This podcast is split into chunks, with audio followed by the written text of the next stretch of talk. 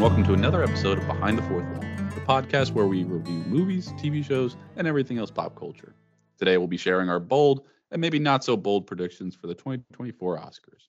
My name is Emmett, and as always, I'm joined by my co host and the 2016 Southern Northeast Wing King champion, Ivan. 600 wings is the record. Woo! And I ate Bone in. nothing close to that. The Southern Northeast part, though, what what region is that? it's the, the southern. It's like if you go south, but then you go northeast a little bit, but it's still within the south. It's like where Littlefinger came from. Yeah, exactly. That. I was born little, and I'm from a place called the Fingers. How many chicken wings could you put down in one sitting? Bone in. I literally just had chicken wings for lunch today. So how many did you have for lunch? Six. Just six piece. yeah. Okay. It- I guess it depends on the size. If we're talking a soda like pop, soda pop, lemonade. What'd you pair it with? um, I got what did I have? No, I think I just had water, which is kind of Whoa! Look at you being healthy with your chicken wings. I would drop a Dr. Pepper on it if I had one around. Okay, it was wasn't by choice. What's your sauce? What's your sauce flavor? Buffalo, Okay. just like regular buffalo.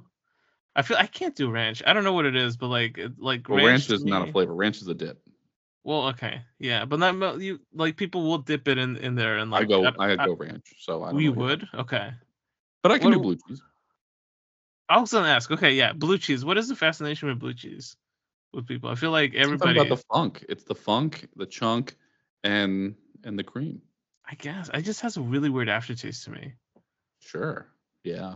But it, that's the that's kind of the fun part. The aftertaste? Yeah. Oh, You okay. can- it keeps going. The gift that keeps. On. Wait, so you can max out at six wings?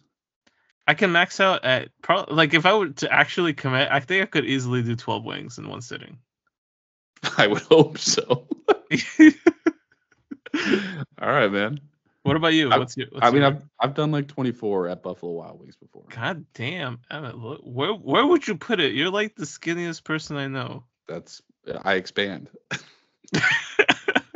But I if I had to pick one flavor, I think I'm just going with like a barbecue flavor. I love the the sticky sweet. Ooh, yeah. pause. But the, the, I I think uh, I think ranch goes with every flavor. Blue cheese only Right. goes with certain ones. Yeah. I think it's like like I don't I don't know what it is. Like with me and, and dipping sauces, I feel like I'm not really partial to them. Like if the wing is great, I would just like take the wing as is. Yeah, that's true. And if it's if it's like a wet sauce on a wing, you don't need more Yeah. dipping. The But if one you do a dry rub, True. Have you ever had a Korean fried chicken before? Oh my gosh, yes, that's the best. That's I've the best of the best. yeah. There's a spot just opened up. It's a couple blocks from my from my place. Uh oh. It's, it's called BBQ Chicken, and it's got the absolute best fried chicken wings, like Yeah. normal size fried chicken wings. And I've never had something so crispy, but They double like- fry it, right? Yeah, but like filled with meat, and it, it it is spicy, but it has that little kick at the end. It's not like the Mhm. obnoxiously spicy type flavor. Yeah. Korean fried chicken's the best. I love it. Like bless the Koreans, man. They know how to. they really no, but they really know how All to work them? that chicken. All of them, or you picking a you picking a side? Oh, the Southern Koreans are my favorite. South Korea, bless, bless South Korea. All right, you you still have your soul. See what I did there? Listen, prayers to the North Korean people too, because I'm sure they're they're going through it. So Yeah, sure. You can send your prayers. All right, that's enough chicken talk. uh, let's get into the news section. there's only one thing on the news that I really want to talk about. hmm I love what you've done with your hair. It's so like very bold, very adventurous of you. Going for that faux hawk look on you. What? Get to the news, Ivan. Okay, All right. we'll actually. this is an audio format. No one knows what you're talking about. if they could, they would say the same thing. I'm just saying. now we got trailers to talk about, which is something that we kind of failed to live up to, even though it's it's it's it's been in our intro. Well, we took it out of Um, the intro, actually. But we took it- that in video games out yeah, because we rarely talk we about it stopped either. doing it. So let's Yeah. bring it back. We're talking trailers. Got a couple here. I did. I texted you the Bad Batch trailer before. I think we did talk about this. How I ghosted you. I don't know if we recorded that last week, but yeah, you you sent this. You were you were on the ball on this.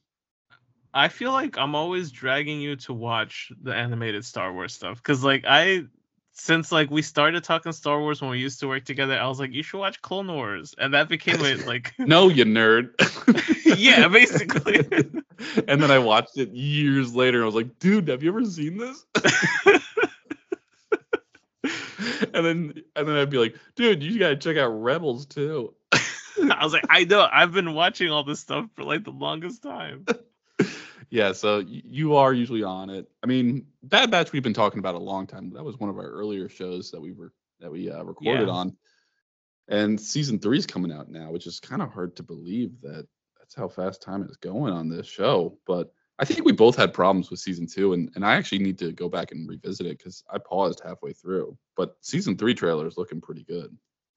Yeah, I think the you know we I, I'm not I don't remember if we were like covering episode to episode season two, but I think we tried. We did like a half season, half season. Yeah, and I, I don't think we covered the back half of it though. I think we just never picked it back up. But I think um off the pod, um I did go back to it and I I, I watched the last of season two. And I gotta say, like the, the my you know we were talking about this right before we recorded, but like my my biggest gripe with Star Wars animation, uh, post Clone Wars, I feel like sometimes it's slow to build, but when it when it gets it right, it really gets it right. And back half of season two was phenomenal. So I'm looking forward to season three. I'm expecting the same thing to kind of happen though. So I might just be one of those to like let it simmer for a bit and then I'll binge it once it's fully done. Yeah, my problems with uh, with season two, but mostly with the show is just like it's very repetitive. Of we start a mission and we complete a mission within this episode. And the thing I liked about Clone Wars or Rebels was that there was arcs, so it wasn't necessarily where they were going to start and complete it in the same episode. It might have taken like two, three, or maybe four episodes. And I kind of like that because it makes mini mini series or mini movies where you could chunk it of I'm gonna binge just three or four, and then I'll I'll pause and come back to it. Whereas this is like you get one, and it's like, well, was that enough time to watch, or am, should I should I stop or watch another one, and then it's not related? So that was my only really problem with it because it felt very formulaic. That was very repetitive. Yeah, and I think that that's the thing. Like that was the literally the first full half of, of Bad Batch season two was just nonstop like missions and you know Yeah, self-contained episodes. The back half is full of these like story arcs, which again I'm like I feel like you could have probably done that a bit more fairly throughout the entire season and caught everybody's attention. But the big thing, I, I might have mentioned it the last time we talked about it, but like Ventress coming back in Mhm. that in the trailer for season three, that definitely got people talking. Um, Yeah. and it and it got my attention for sure because uh, there was a book that came out after Clone Wars was done that was based off of the the the stuff that wasn't um, fully finished and animated that was supposed to tell the end of her story. So to see it in the post timeline of, what of the events of that book are definitely going to be interesting. I wonder like what angle they're taking here if it's like a flashback or what is it. I don't know, but Ventress is always one of my favorite characters from from Clone Wars, so I'm happy to actually see her story play out whether it comes to a conclusion or not or whatever, but like I I want to see it continued in animation or on the screen basically. yeah, she had a she had a really cool origin story, and it wasn't like we started out with the origins. We really were just like introduced to her, and she was, you know, for lack of a better word, a badass in in her introduction, and then also just interesting to watch throughout. So it is cool that they'll bring her back. Um, I obviously still have you know some catching up to do, so not every plot point makes sense in the trailer for me. So just reviewing it based on you know how it looks, it's it's got that feel of those later Clone Wars seasons um, that uh, that really draws you in, right? It's it's so well done. Yeah, and it seems like just based off of the end of the second season, they're definitely probably going to hit the ground running this time instead of having to you know slowly drag because we were left with plot points that need to be covered. Um, I won't spoil anything for you, but you really should check out that back half. I feel like you're you're definitely gonna like it. It's been out for a while. If you want to spoil, you can for the fans and ruin it for me. But go ahead. well, we're one less member. We're one member short on the on the Bad Batch by the end of the season. We'll we'll, we'll put it that way. But Dude, there's more. There's more stuff I that I did finish it. I feel like I remember somebody dying. You might have seen Was the the- Watch was it the Mojo Freak? recap. Was it the freak? I mean, they're all freaks. well, technically, but the guy who like literally could plug into machinery. Oh no, that's Echo. No, he he dips halfway through the. Oh, The he didn't die. He just leaves. Yeah, he just leaves. But yeah, just if, It's got to be Poindexter. in case you haven't, just just watch it. It's got to be the Poindexter, man. There's only one left. yeah, yeah. Okay, cool. Well, Wanda Sykes is gonna be in this, so that's another reason to watch season season three, right? Yeah. I also like on the topic of Asajj Ventress, I don't think if I don't well, I'm not sure if we ever talked about it. How is it on the topic? You're going back to a topic. the the Genndy Tartakovsky Clone Wars series, so the stuff that came out right before Revenge of the Sith came out, it's on Disney Plus. It's like five minute shorts. It's the thing that introduced Clone Wars as an animation concept to to the Hmm. mainstream. It's really fun and it shows Asajj Ventress's origin there. Um, but yeah, if, in case anybody hasn't seen it, I would I would recommend watching it just in prep for this because I feel like a lot of that is kind of it's cool to kind of see the, the evolution of Star Wars in animation from then to, to now. Yeah, for sure. All right, other trailers. Uh, the other big one that was kind of in the past week or so was uh, another the second episode, second trailer for Last Airbender. So I know you were not big on the original movie, big on the series. Uh, I mean, as much as I joke of how much I loved the first one, I agree there were yes many shortcomings, like the fact that they didn't make a second one. But but this one, I mean, is does it look that much better than the first one? so you know I, I honestly feel like I miss the set design and like creative touch of the M Night Shyamalan movie from a visual perspective. I you know I got nothing against trying to adapt and staying as close as possible to the source material, but I do think that having them look exactly like the animation makes them look like cosplayers a bit to me instead of like oh this is adapted for the screen because I thought Aang's costume from the M Night Shyamalan movie was a lot better than what we're seeing here. Um, that being said, I I'm just more so looking forward to seeing the story itself, and it it looks visually good. It just might look a little bit too much like a copy paste from the from the series. And sometimes I feel like when you're adapting something, you probably should try to do something a little bit new with it. You know? Yeah, if you watch, if you go to the trailer on YouTube and look at the comments, like it, it's a lot of just like, please don't be as, as bad as the M Night Shyamalan, but then it's also a lot of like, well, these three characters sound like the show, but the other ones, I'm not really hearing it, and it, it's a lot of repeat comments similar to that. So I, I think you're kind of doomed if you don't get a hundred percent perfect. So you're right. I think if you're adapting it, have some fun with it. The other thing is like we've seen this enough. We've we've kind of played this out. I would almost say like make a movie on uh, adventure, or just make Yeah. up an avatar and create something new. Like people want to see you know, airbending, earth and water bending, right? And I don't think they care necessarily that they have to see the animated series become live action. Yeah, that, those those are my thoughts on it too. I feel like Korra would definitely make a great like three season show, especially just Yeah, because. I get, also, I get the the following isn't as big, but it maybe it's time to move on. The other thing too that kind of concerns me, and I think I saw something from the producers addressing it, like they're removing Sozin's comet from the plot. Isn't that the whole point? Well, so that was that sparked the whole Twitter thing. But I, I honestly I feel like it's probably for the best because of one big thing. Sozin's comet gave them a timeline, right? So like everything within season one through three and the animation happened within the scope of a year. With Netflix's production times and all that, like just look at Stranger Things. I I highly doubt that, the, especially the kid that's playing Aang, is gonna stay a kid Mhm. and realistically say it's going to cover a year in that timeline. So getting rid of the comet, I'm pretty sure it's going to come back in season three or something. But it also allows them to play with the fact that these characters are going to grow up on screen and not have to Mhm. like make it awkward. Like the Stranger Things kids are in their 20s, and the last days they were like, "Oh no, they're freshmen in high school." I'm like, uh, I don't buy it. that kid's know? doing taxes. yeah. yeah, yeah. That that's definitely a, a, a problem with uh, with child actors. Yeah, so like unless you're gonna commit to shooting things back to back to back, like the Percy Jackson series is gonna face this, that same issue too. Like unless they like renew things ASAP, like and shoot things back to back, you're gonna run into that with child actors. So Now, Yeah. now this is a, a dumb question that I probably should know as a co-host of a pop culture entertainment podcast, but I thought this was a movie. Is this a series? it's a series. I don't get that from the trailer. I just get movie. They're showing the whole thing.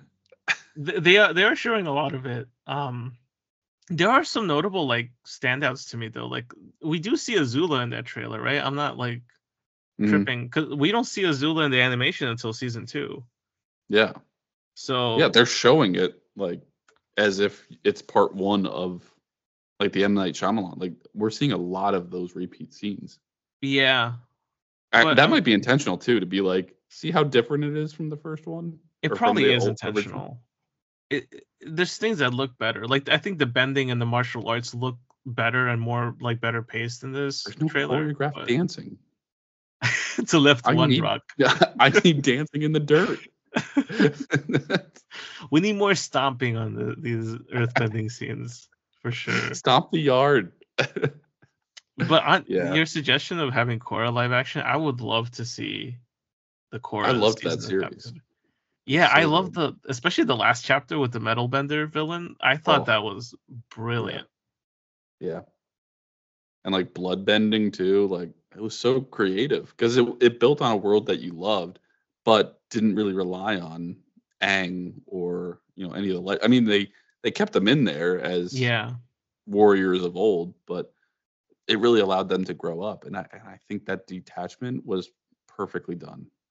And I am looking forward to the next animation show from them because they, they are making a, a new one too, an Oh, yeah? Earthbender Avatar. So I, I'm I'm just glad this franchise is going and it's not like dead in the water.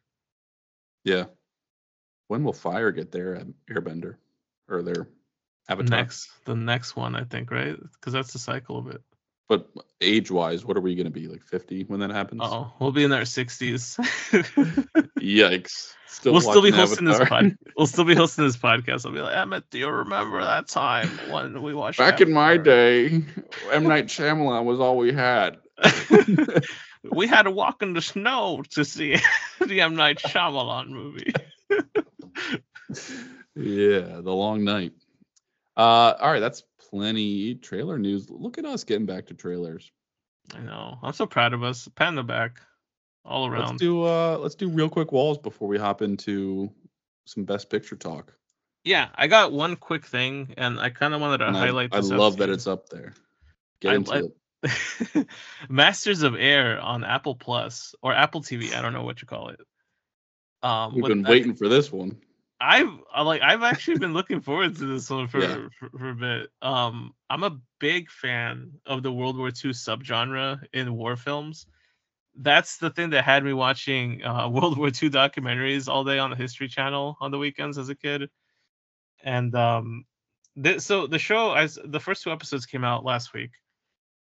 Um, it's not I, Band I haven't Brothers started. I haven't started, but give me give me the lowdown. It's not Band of Brothers heavy, like in terms of like, oh, this is a perfect story and like a little heavy handed here and there.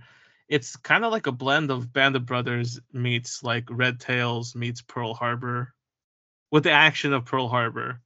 Um, and it's been getting some criticisms on that because it feels a little too like uh, I've seen a lot of reviewers saying it's Call of Duty esque. I have absolutely no problem with that. Listen, I would watch a full on World War II dogfight for 35 minutes and celebrate the episode just for that um but the show feels good it's well acted there's a lot of like really great uh scenes but it's it's it is kind of action oriented fast paced. But I, I would check it out. I mean, I've I've been enjoying it so far. Again, we're only two episodes in, but um, anytime we get World World War II based content, I always have to tune in. Yeah, Tom Hanks does such a great job, and then putting Spielberg production in there as well. Yeah.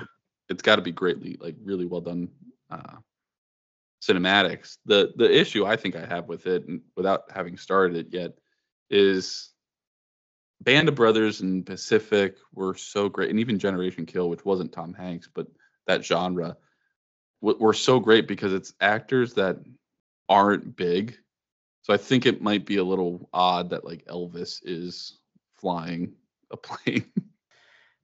You know what makes it a little bit odd to me is the fact that for whatever reason Austin Butler can't lose the Elvis accent for some reason. Like I thought he was just joking, but apparently like my guy's been playing Elvis in every single project since Elvis.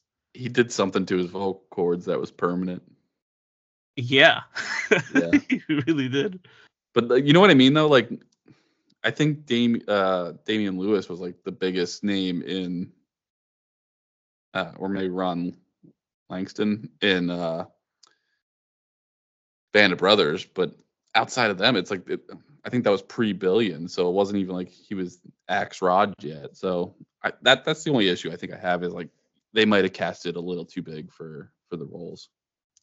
Yeah, I mean, I I haven't been too bothered with it. Like I said, I think it's it's not trying to be Band of Brothers or anything like that. So I think uh, I'm not too concerned on it. So far, so good to me. But I get where you're coming from. I I, do think it's a little weird. It's kind of like putting, like if you were to put Tom Hanks in a Star Wars film and not put him under any makeup or anything, it's obvious it's Tom Hanks. You're just like you can't erase that it's Tom Hanks. You know? Yeah. Yeah. Yeah, I, I cannot wait to start that. Uh, do you think it's a uh, wait for it all or go week to week? The wait is kind of killing me, to be honest. but um, I I thought the first I, I thought it was I was glad that they dropped the first two episodes because episode one was a little bit of a slow start. Um, so I don't know. It's kind of tough to tell. I think with only two episodes in, like uh, I feel like by episode three we should have a pretty good idea of what the pacing is actually going to look like. I, I feel like with Monarch, you know, Apple's most recent show that we just did, like that was kind of painful to go week to week. They should do two episodes a week for a lot of these, to be honest with you. Yeah because I, I understand wanting to drop on a weekly basis because it keeps the conversation going and you get more viewership that way for sure. But maybe do things like we are just talking about Clone Wars doing like two or three episode arcs, like dropping stuff like that in these types of shows might be a really really good uh, sell point for it. Or like because they don't have a ton of things coming out, why not do like a Friday and a Tuesday? And like yeah, keep yourself in the conversation all week it'll be a good way to compete with other streamers releasing their shows too, for sure.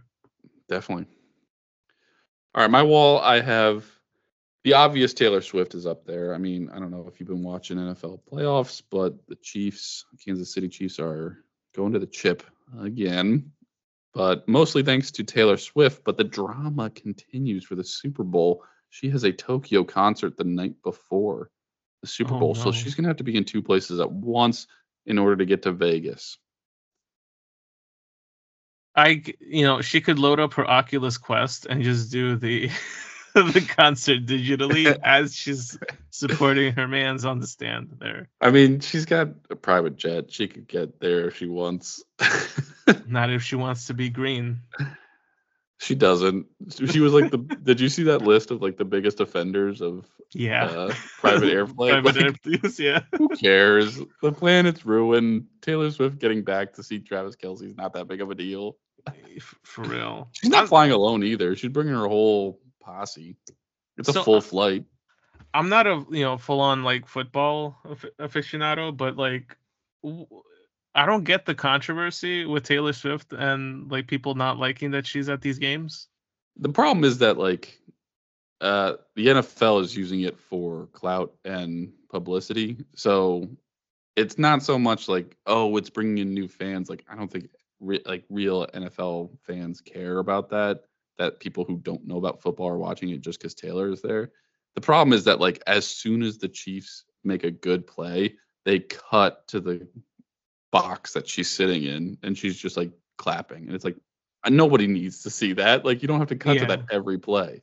So that's the problem. So she's not really the issue. It's it's more so like the media. the stations yeah. Yeah. because they want more eyes they want more oh clip this and then post it. And that's exactly what's going on. So i you can't blame them because they know it's going to work but it's just annoying when you're watching a football game and it's like all right let's cut to the box that they're sitting in Yeah, I, I- guess I can I can see the uh the issue with that. Okay, because I was just kind of lost. I was like, what what exactly is is she making this about herself or like is something going on with it? But no i think she's actually like she seems like a normal fan like a pretty quiet fan it's it's really the stations that are doing it for her that's Um, unfortunate. But I say all that because it impacts the betting lines. Like the the Chiefs have not lost this entire year when she goes to a game.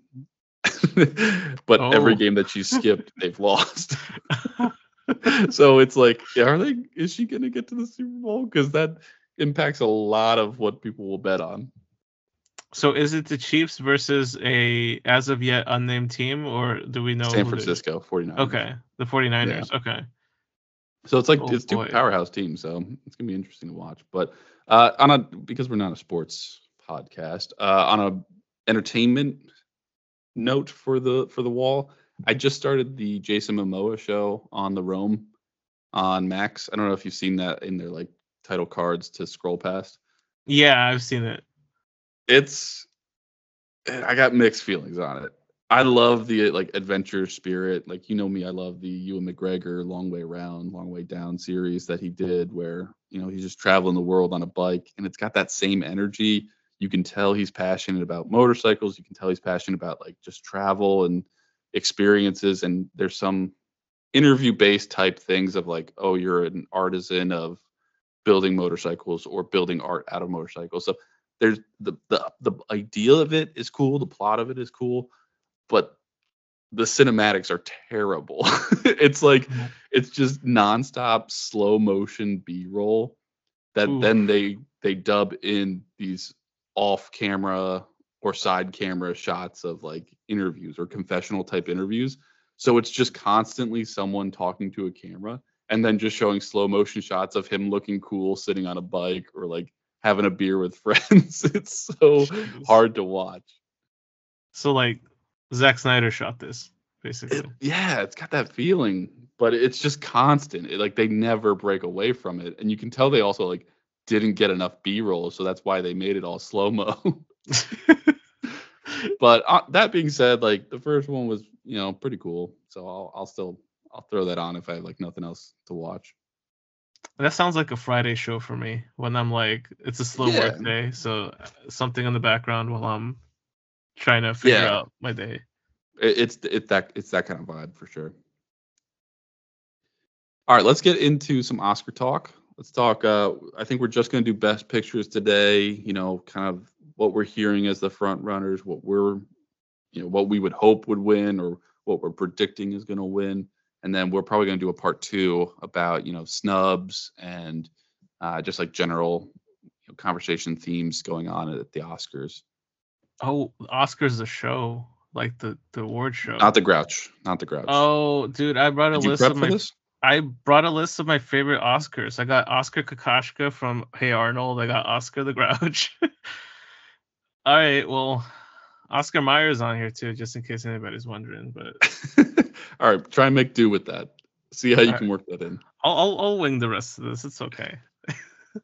All right, so maybe we start off with like what we're hearing as like the front runners or or kind of the the top rated here. I don't know if you've done some research into it, but the stuff I'm hearing is, you know, Oppenheimer seems like it's at the very top. Holdovers Yeah. is getting a lot of traction.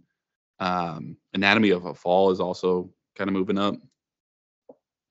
Well, they have the so the Golden Globes was out recently, right? And so Oppenheimer won Best Picture at the Golden Globes, and typically the winner of the best of the Golden Globe Best Picture is the winner for the Oscars.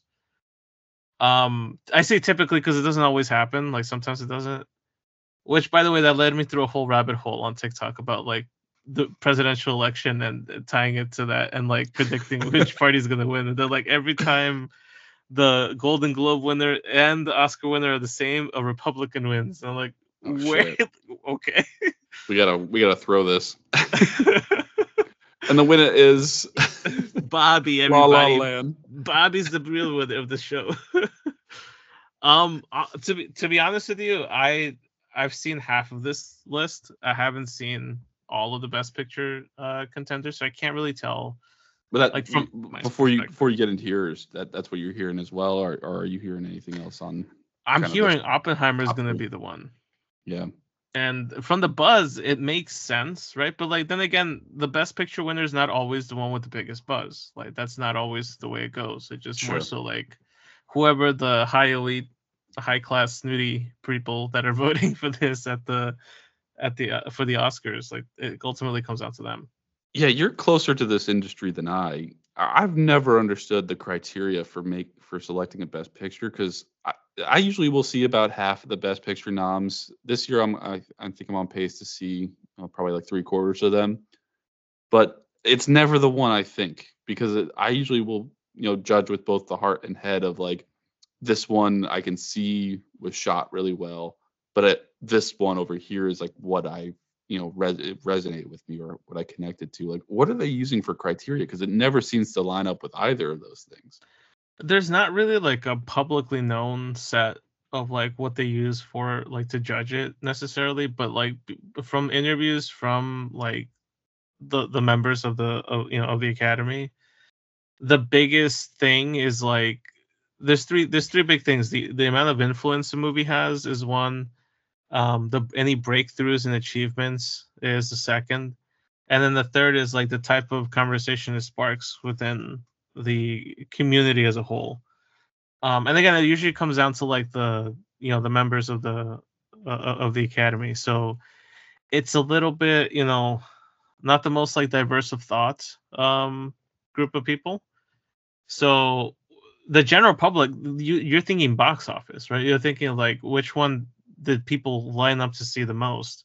And that's not usually the case for how they end up picking um if if that's the case like i w- i would say barbie would be the the the straight out winner but um because of you know bearing that in mind the impact the conversation and and, and i think the overall like quality of it i think oppenheimer is in the big running just because christopher nolan is is the director. He's he's got a pretty good track record. I think he's kind of due for another oscar pretty soon. Yeah, well, that that sounds that that makes sense. That the three kind of check there. So why don't we do this? Why don't we do you know what you think will win, what you want to win if it's not the same, and then maybe like what's your bold pick if it's not kind of that Oppenheimer front runner. So I think what I think is going to happen is I do think uh, Christopher Nolan will win the Oscar for Best Picture for uh, for Oppenheimer. Mhm. Why? I, I think the Academy has a fixation on awarding uh, directors. Um, none of his movies have won Best Picture, and I think that he's been on. He feels like a Leo DiCaprio type, you know, where they're Mm. like, "Oh, well, this movie because it's your latest and it happens to be, you know, a bit of, like for DiCaprio was it The Revenant? I think that that Yeah. got him that. Yep. Um, I I I think that's how it's gonna go. Um, it makes the most sense for it, and given the lineup, to be honest with you, like none of these other movies to me, besides maybe Kill- Killers of the Flower Moon and Barbie, have like sparked a similar type, if not equal, um, type of like conversation and and Man, I I did not listen to your advice, and I saw Killers of the Flower Moon this weekend, and I had to break it up. I had to watch half of it and then go to bed and watch the rest of it the next day because like it was long, man. It felt like The Irishman, and Yeah. it felt it felt exactly like it. And I- I didn't love that movie either. So I'm kind of this. That's one of those ones in this category that I'm like, I think we're just giving a nod to one of these really long movies to say, is this the direction we want to head? well, Scorsese's been like that. I think the last couple films he's done, and so I I think like It was great. Don't get me wrong. Like I loved it, but it's also like this could have been done in like two and a half hours. I, I agree. I agree. It, it feels attended, isn't and I think that's kind of a negative for any film typically. Yeah. but like more importantly for for for this one, I think the subject matter was very interesting, and I'm glad I saw it. But I probably will never watch it again. like No, at least not willingly, you know. I've never touched The Irishman again. Yeah. Uh, th- this one I think is more impactful than Irishman in terms of like it stays with you more than than the Sure. Irishman does. Uh, but yeah, like out of this list, like to who do I want to win? Like flatly and honestly, man, I kind of want Barbie to win. I know. Yeah, I think we're we're ha- we're very similar on this. Like, I think it's not going to be surprising that Oppenheimer wins, and I'm you know I'm not going to fight it because I love that movie. I've watched it a couple times, and it it did check off those criteria that you're talking about. Like, it created a buzz. However, how much of that buzz was due to Oppenheimer? How much was it due to that being a big movie and coming out the same day as Barbie? So it's like you can't necessarily you know detangle the two but i yeah i think it's oppenheimer but to me i want barbie to win i i eh, just loved Yeah. it that's one of those heart picks but also like it's so innovative for a movie and it, that's really hard to have such an original screenplay like that for such a topic that like everyone's familiar with I think if they're looking at like what weighs more, the social like the social opinion, like the the the perception of the public and like what they got out of a movie or what the academy does. If the academy is looking at this from a career standpoint, Oppenheimer is the right pick. If they're looking at it from like a cultural standpoint, there there is only one pick out of this list, and, it's Barbie. And I, you know, and that's the thing. Like, I thought about about this over the weekend and thought, like, am- maybe am I overhyping this film too much or putting too much? Like, it was, it was, you know, maybe not as good as I remembered it. It is good. It's it's a very impactful film great. with a great sincere message, and it doesn't at any point feel like I had a lot of fun watching it. At no point did I feel I was getting preached to. At no point did I feel I was getting heavy-handed served something. Like this is the way that you send a message out into the public, and I think for that it, it deserves more celebration than it really gets. Yeah.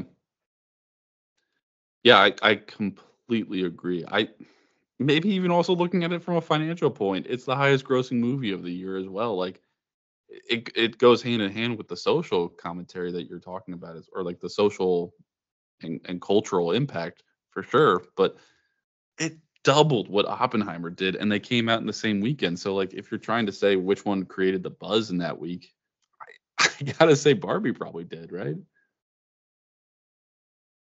Yeah, it created like a, a mixed storm of um what is it a mixed storm? A perfect storm of like some of the best marketing like oopsies that they've done in a long time just because it came right before everything kind of shut down for the strikes. This was like it was it was a perfect mix. Yeah. Uh, all right. So let's do bold picks. I mean, I I also want to note like note here, and we we've said it before, but we haven't seen all of these. There's still time. We're probably going to see a few more of these, but um, I think it's kind of hard to you know guarantee any picks or anything like that because we haven't seen everything.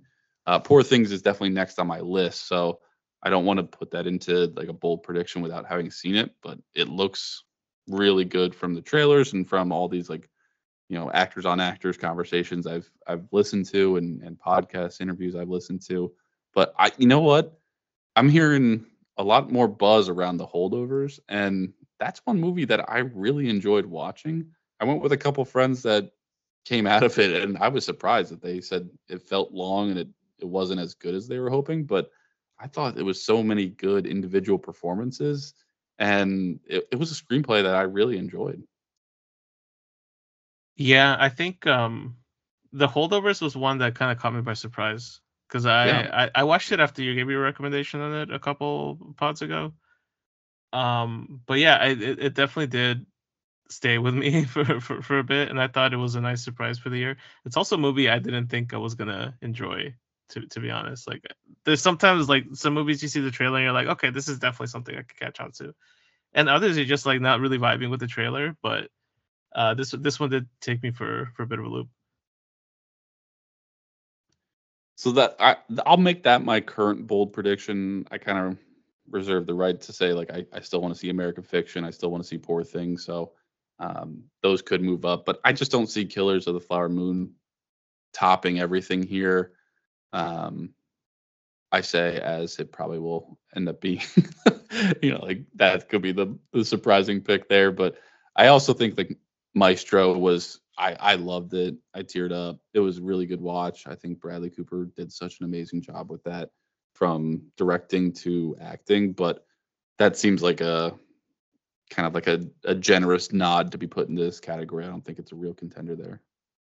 I got a real oddball pick Go for, for for for my bold pick, um, and it's one that I'm recommending to you. So I just saw this over the weekend.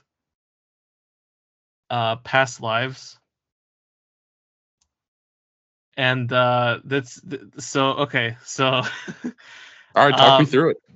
it's Because that's past lives, zone of interest, and An- anatomy of a fall feel like the ones that I probably won't end up seeing out of this list. But if you're saying possible, talk me into it.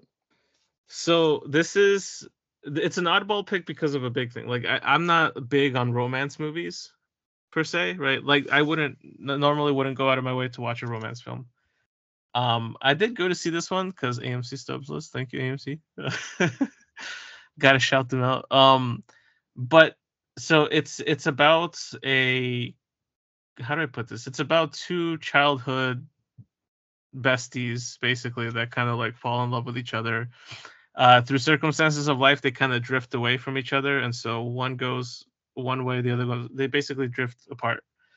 Um, and so at some point some event happens down the line in their adulthood that brings them back together and they rekindle their relationship but they're both on separate paths. So one of them is married and the other one of them is just trying to like refine themselves.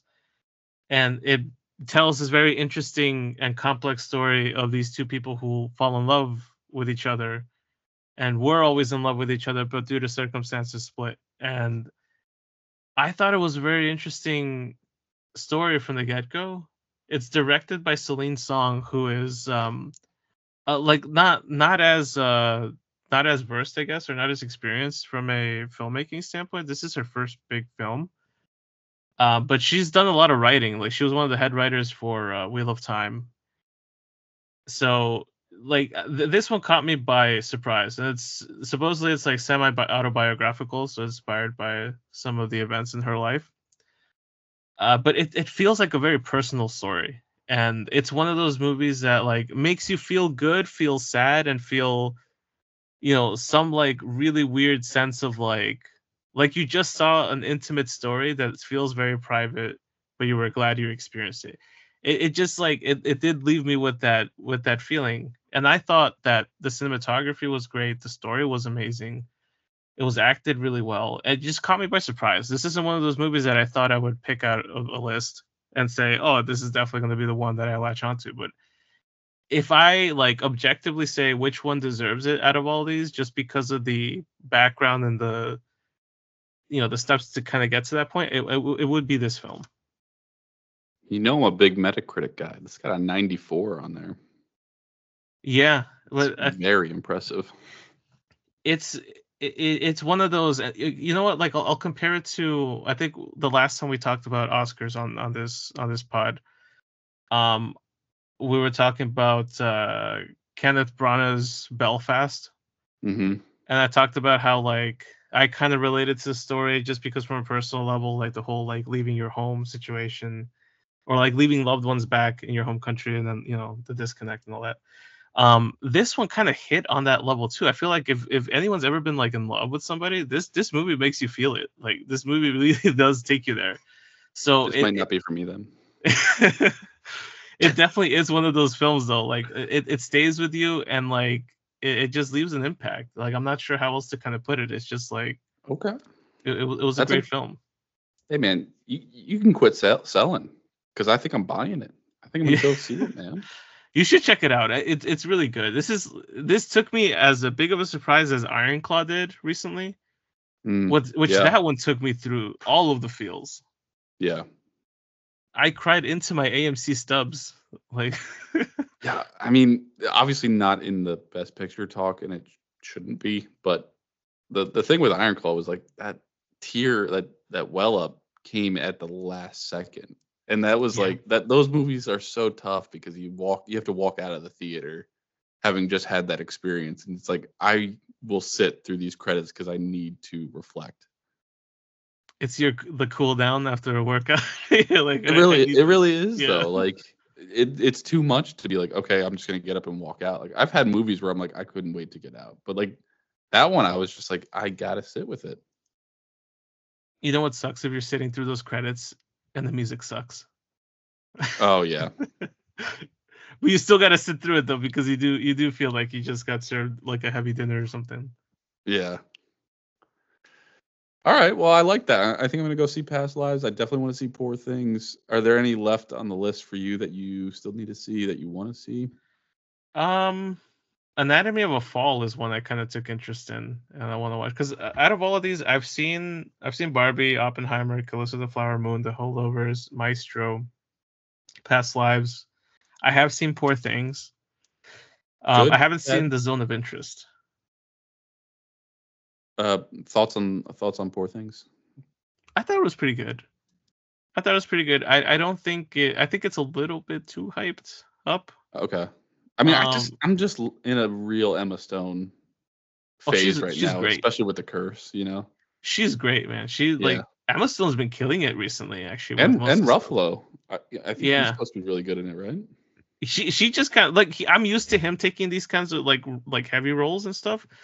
But Emma Stone, like seeing her breathe life into a character that normally I wouldn't be like, oh yeah, that's that's definitely the Emma Stone type. Um, Yeah. w- is definitely a very interesting uh feat. Is she nominated for for Best Actress? Um, You know, I don't know. Let me look it up. While uh, have you have you seen American Fiction? I haven't seen American Fiction. Um, I haven't seen The Zone of Interest either.